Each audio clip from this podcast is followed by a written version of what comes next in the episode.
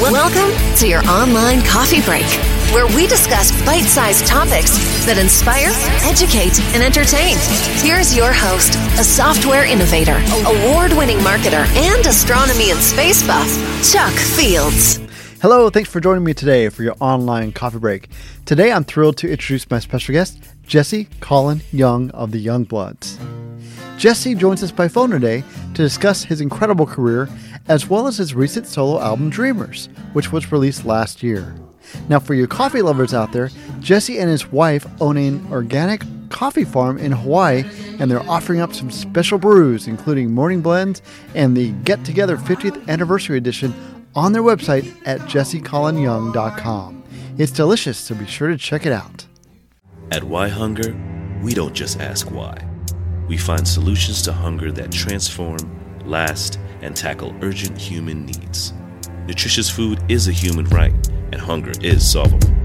That's why we work with grassroots organizations and social movements across the globe to ensure everyone has access to nutritious food in efforts to end hunger for good.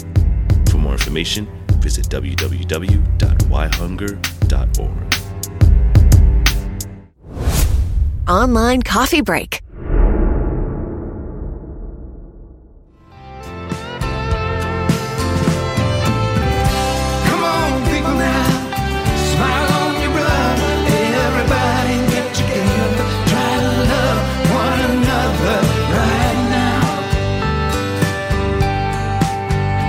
Jesse, you've had this amazing, incredible career that's still going strong. Now, I understand that you actually grew up in Queens, New York City, and I was just wondering, can you tell our audience what inspired you to get started in music?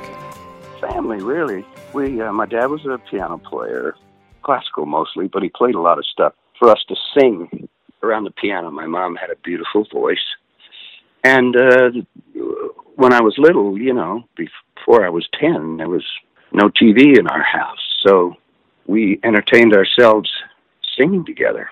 And you know, when Dad come home from work, sometimes he'd sit down and play classical music for a while, unwind. He's an accountant. And then maybe it was a weekend or maybe it was a boring night. I don't know. And we'd just get together and sing. And uh, my poor mother has perfect pitch.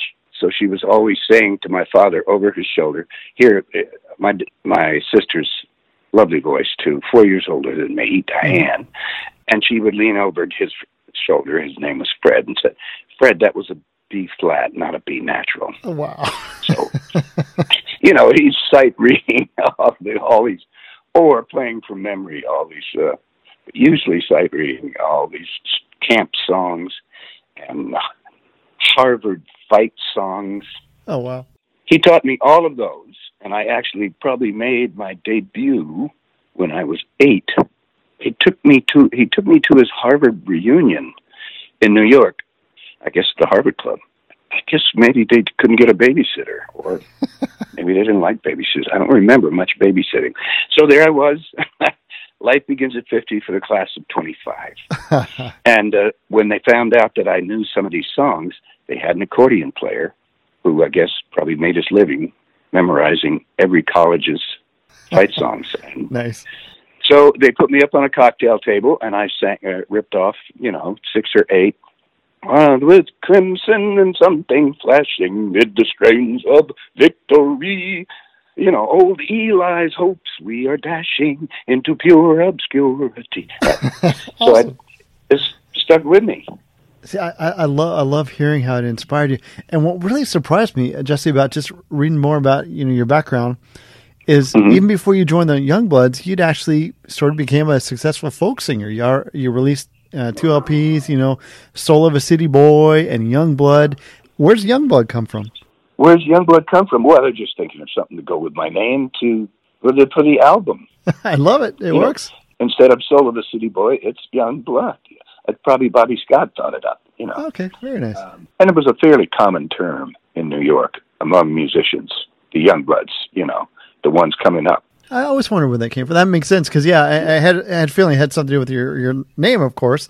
But I just thought it was kind of cool that you had the album called Youngblood, and then you called your band the Youngbloods. See, I would like to ask you about about Get Together. I mean, that's and it, it's been over 50 years already since it hit number one. But I, I just want to share just some of the lyrics. I mean, the, the main chorus, you know, come on, people now, smile on your brother, everybody get together, try to love one another right now.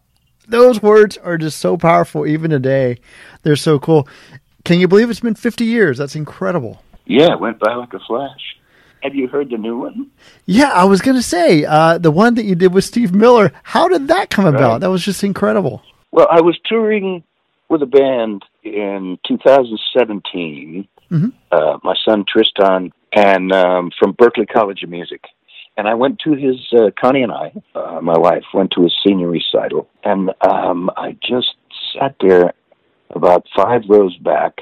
These are during, they're done during classes. So kids come in and out. I could sit wherever I wanted to. And I got right in the middle there, about 10 rows back, and just listened to them. And there were no vocals, it was instrumental quintet, sextet. Let me see, two keyboard players, bass and drums, guitar, and you know some of it was tunes that I knew. Yeah. they did a beautiful uh, version of Blackbird. You know, it was fusion. Great, great drummer, and everybody was so good.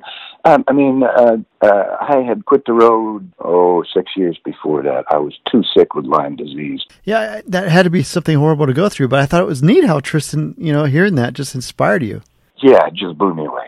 I mean, I just ran backstage and said, I want a band like this too. He said, Come on, Dad, you- you're retired. And I had to ask him several times. He said, Come on, Dad, it's a lot of work. You don't want to do that, do you?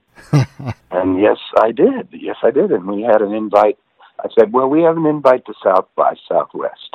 And that actually came to us through the Australian guy who loves our coffee. And he does all of the picking of the bands for that part of the Pacific is at the South Pacific, which includes Hawaii, which he always considered me once.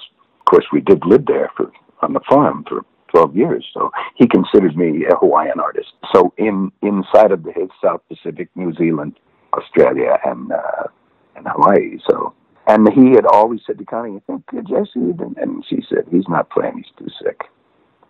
So that year, I was getting better, and um, Connie and I started writing together, and we wrote a song called "Cast a Stone." I love that song. Love it. I was wondering if you could just just tell our audience a little bit more about how did you come up with Cast a Stone together? That's a brilliant song. They were they were filming the movie in Boston that became Boston Strong about the bombing at Marathon, and T was living three blocks from the finish line, and a lot of his friends and all these kids in the band were in school there at that time. So somehow the casting director got Connie's number and said, "Hey, do you think any of the kids, you know, it'd be two hundred fifty, uh, two fifty for a day? Do you think any of the kids would your son like to go?"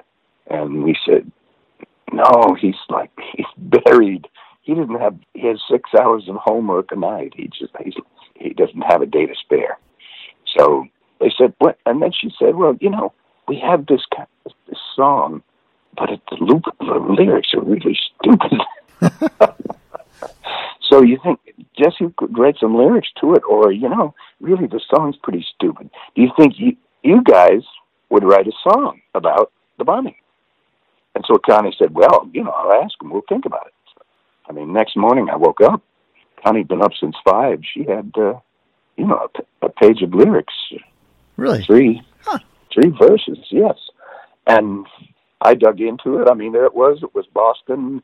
Actually, my folks are from that area, uh, the Irish and, and Scottish, all of them. So I know Celtic music, and I just felt like this is a Celtic thing.